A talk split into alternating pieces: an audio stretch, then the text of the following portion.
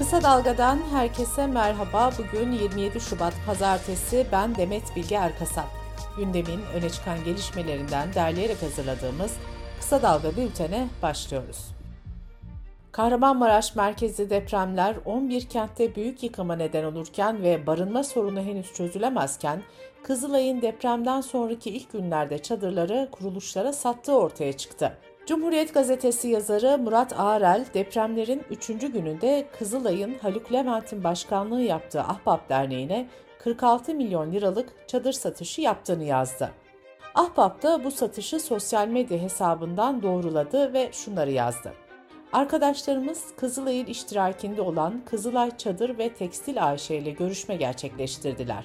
Ellerinde 2050 adet olduğunu öğrendiğimiz çadırların sözleşmesini hemen yaptık. Ertesi sabah 2050 tane çadırı deprem bölgesine gönderdik. Sadece Ahbap değil, Türk Eczacılar Birliği'nin de Kızılay'dan parayla çadır almak zorunda kaldığı açıklandı. Sözcü gazetesinden Emre Deveci'ye konuşan Birlik Başkanı Arman Üney, tanesi yaklaşık 140 bin lira fiyatla 76 metrekare büyüklüğünde 5 adet çadırı Kızılay'dan satın aldıklarını söyledi. Konuyla ilgili Kızılay Başkanı Kerem Kınık'tan da açıklama geldi. Kınık, Kızılay Çadır ve Tekstil AŞ'nin Kızılay'ın iştiraki olduğunu belirterek işleyişi şöyle anlattı. Satışlardan elde ettiği gelirleri Kızılay'a aktarır.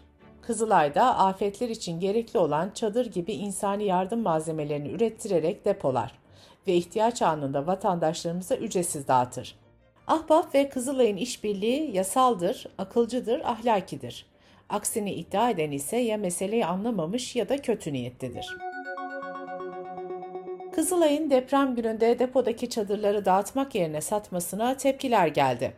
CHP konuyu meclis gündemine taşıdı. Adana Milletvekili Burhanettin Bulut şunları söyledi. Türkiye Tek Yürek adıyla düzenlenen bağış kampanyasında vatandaşlardan Kızılay'a para toplanırken, çocuklar kumbarasında biriktirdiği parayı bağışlarken, Böyle bir afet zamanında Kızılay'ın çadır satıyor olması kuruma olan güveni bir kez daha derinden sarsmıştır.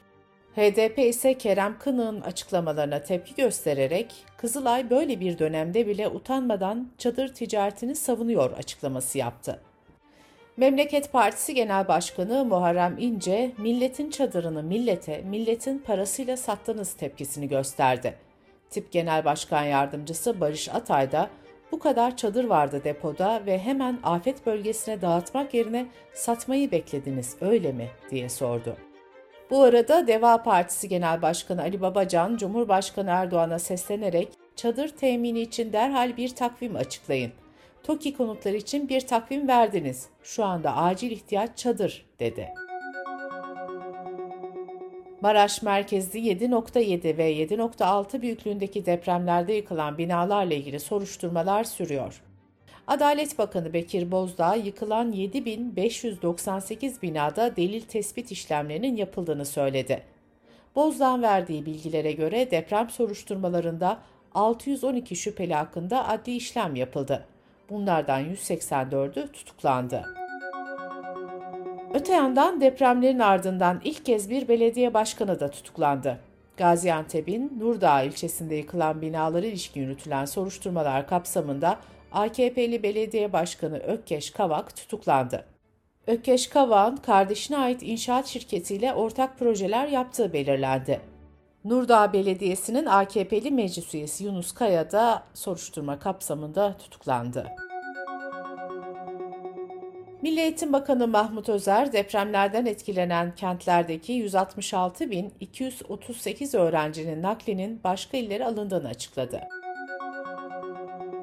Almanya, Türkiye ve Suriye'den 500'den fazla depremzedeye vize verildiğini açıkladı. Almanya, vize sürecinde kolaylık amacıyla vize otobüsü uygulamasına geçmişti. Maraş depremlerinin yıktığı kentlerde inşaat çalışmalarına başlandığı duyurulmuştu. Çevre ve Şehircilik Bakanı Murat Kurum 24 Şubat'ta yaptığı açıklamada 855 konut için ilk kazmanın vurulduğunu açıklamıştı. Yer bilimci Profesör Doktor Naci Görür'den ise inşaat konusunda önemli bir uyarı geldi. Naci Görür, deprem bölgesinde artçı depremlerin yoğun olduğu bu zaman diliminde inşaatlarda beton dökmek son derece sakıncalıdır dedi. Yıkılan binalarla ilgili müteahhitler tutuklanırken Yargıtay'ın önemli bir kararı gündeme geldi. Yargıtay 12. Ceza Dairesi 2011 Van depreminde yıkılan binaya yapı ruhsatı veren ilçe belediye başkanını da suçlu buldu. Yüksek Mahkeme sanığın eyleminin görevi kötüye kullanma suçunu oluşturduğuna hükmetti. Millet İttifakı'nı oluşturan 6 parti 2 Mart'ta Cumhurbaşkanı adayını görüşmek üzere bir araya gelecek. CHP Meclis Grubu dün CHP Genel Başkanı Kemal Kılıçdaroğlu başkanlığında toplandı. CHP milletvekilleri Kılıçdaroğlu'na Cumhurbaşkanı seçim sürecinde adaylık dahil tüm konularda tam yetki verdi. Milletvekillerinin Cumhurbaşkanı adayı ismi konusunda da uzlaştığını belirten CHP Grup Başkan Vekili Özgür Özel, Altılı Masa'nın ortak iradesine vurgu yaparak bu ismin metinde yer almadığını kaydetti. Kısa Dalga Bülten'de sırada ekonomi haberleri var. Deprem bölgesinden birçok kente göç hızlanırken Özçelik İş Sendikası Genel Başkanı Yunus Değirmenci, işe alımlarda depremzedelere öncelik verilmesi çağrısında bulundu. Değirmenci işverenlere şöyle seslendi. Alın teriyle kazanıp kendisi ve ailesi için yeniden bir hayat kurmak isteyen depremzede emekçiler için çalışma hayatında seferberlik başlatılmasını istiyoruz.'' Türkiye Odalar ve Borsalar Birliği Başkanı Rıfat Hisarcıklıoğlu, inşaat malzemesi üreticisi 7 sektör meclisinin 11 ilde deprem konutları yapımında kullanılacak inşaat malzemeleri için fiyat sabitleme kararı aldığını bildirdi.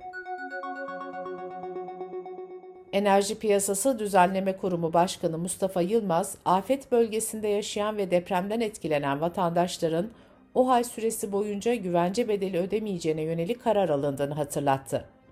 Yılmaz şunları söyledi. Aksi davranıp güvence bedeli talebinde bulunan, abonelik sürecini gereksiz kırtasiye ile yavaşlatan, depremzede vatandaşlarımızı mağdur eden şirketler bedelini ağır öder. Bahçeşehir Üniversitesi Ekonomik ve Toplumsal Araştırmalar Merkezi'nin sahibinden sitesindeki verilerden oluşturduğu rapora göre Türkiye genelinde ortalama kiralık konut metrekare fiyatı %173,5 oranında arttı. Bu arada depremden sonra başlayan iç göçle artan kira fiyatları da gündemde. İçişleri Bakanı Süleyman Soylu, fahiş kira artışı ile ilgili vatandaşların karakollara, 112'ye ve savcılıklara başvurabileceğini söyledi. CHP Manisa Milletvekili Bekir Başevirgen, karkas etin fiyatının 20 Şubat itibariyle 170 liraya, kuzu karkas fiyatının da 160 liraya çıktığını belirtti. Başevirgen şunları söyledi. Kasap ve marketlerden et almaya gücü yetmeyen vatandaşlarımız et ve süt kurumunun önünde uzun kuyruklar oluşturuyor. Maalesef orada da et satışları kişi başına 1 kiloyla sınırlandırılmış durumda. Dış politika ve dünyadan gelişmelerle bültenimize devam ediyoruz. Avrupa Birliği Rusya'ya yönelik 10. yaptırım paketini resmen duyurdu. AB'nin resmi dergisinde yayınlanan karar metninde Rusya'ya yönelik yeni ekonomik kısıtlamalar sıralandı. Ayrıca 120'den fazla kişi ve kuruluşta kara listeye alındı. Rusya Dış İstihbarat Servisi'ne de yaptırım getirildi. AB'nin kara listesine Rusya'nın Ekonomik Kalkınma Bakanlığı, Sanayi Bakanlığı ve Ticaret Bakanlığı'ndan 20 bakan yardımcısı ve 4 milletvekilinin ismi de dahil edildi. Paket hem sivil hem de askeri amaçlar için kullanılan mallara daha sıkı ihracat kısıtlamaları getiriyor. Yardım paketiyle ilgili konuşan Ukrayna lideri Zelenski, ülkesinin gittikçe daha güçlü bir hale geldiğini ifade etti. Zelenski, dünya güçlü olanı seviyor ve cesurlara yardım ediyor. Çok sert ve acı verici savaşların devam ettiği tüm topraklarımızı savunuyoruz, dedi. Hindistan'da düzenlenen gelişmiş 20 ülkenin Maliye Bakanları ve Merkez Bankası Başkanları toplantısında yapılacak ortak açıklamada Ukrayna konusunda uzlaşı sağlanamadı. ABD ve müttefikleri olan G7 ülkeleri Maliye Bakanları Rusya'nın Ukrayna'ya saldırmasının kınanmasını isterken bu öneriye Rusya ve Çin delegasyonları karşı çıktı. Yetkililer Rusya ve Çin'in itirazları nedeniyle sonuç bildirgesi üzerinde uzlaşı sağlamanın zor göründüğünü söylüyor. ABD Başkanı Joe Biden, Ukrayna'nın şu aşamada F-16 savaş uçaklarına ihtiyacı olmadığını ve ABD'nin Ukrayna'ya savaş uçağı göndermeyeceğini söyledi. Eski ABD Başkanı Donald Trump ise Ukrayna'nın ABD üzerinde mutlak bir hakimiyet kurduğunu belirtti. Trump ayrıca kuzey akım boru hatlarına yönelik saldırıların ardındaki gerçek suçlunun da Kiev yönetimi olabileceğini iddia etti. Rusya Devlet Başkanı Putin ise Batı'nın Rusya'yı parçalara ayırmak istediğini savundu. Putin, Rusya'nın parçalara ayrılması halinde ülkede yaşayan halkların geleceğinin bundan ciddi derecede etkileneceğini kaydetti. İsrail'de Başbakan Netanyahu'nun yargının yetkilerini kısıtlayan yasa teklifi ve sağ politikalarına karşı düzenlenen gösteriler 8. haftasında da devam etti. Sokağa çıkan İsrailli sayısı 100 bini geçti. Netanyahu Başbakanlığındaki koalisyon hükümetinin yargının bazı yetkilerini meclise devretmeye yönelik hamleleri, yüksek mahkeme başta olmak üzere hükümetle İsrail yargı mekanizması arasında gerilime yol açmıştı ülkede her cumartesi yasa teklifine karşı eylemler yapılmaya başlanmıştı. El Salvador'da yeni yapılan 40 bin kapasiteli dev hapishaneye 2000 çete üyesi nakledildi. El Salvador hükümeti resmi sosyal medya hesaplarından çete üyelerinin yarı çıplak ve saçları kazınmış şekilde otobüslere bindirildiği fotoğrafları paylaştı. El Salvador medyası ise gözaltına alınanların avukat tutma haklarının olmadığını yazdı. Bu fotoğraflar dünya basınında da geniş yer buldu. İnsan hakları örgütleri masum insanların da bu operasyon kapsamında mağdur edildiğini savundu. Bültenimizi kısa dalgadan bir öneriyle bitiriyoruz. Gazeteciler Ayşe Yıldırım ve Sedat Bozkurt seçimle yeniden ısınan siyaset gündemini değerlendiriyor. Meral Akşener'in son sözleri yeni bir krizin habercisi mi? İyi Parti altılı masadan ne istiyor? İyi Parti Demirtaş'ın Yürü Bay Kemal sözlerinden rahatsız mı? Ayşe Yıldırım ve Sedat Bozkurt'un hazırlayıp sunduğu podcast'i kısa dalga.net adresimizden ve podcast platformlarından dinleyebilirsiniz. Gözünüz kulağınız bizde olsun. Kısa Dalga Medya.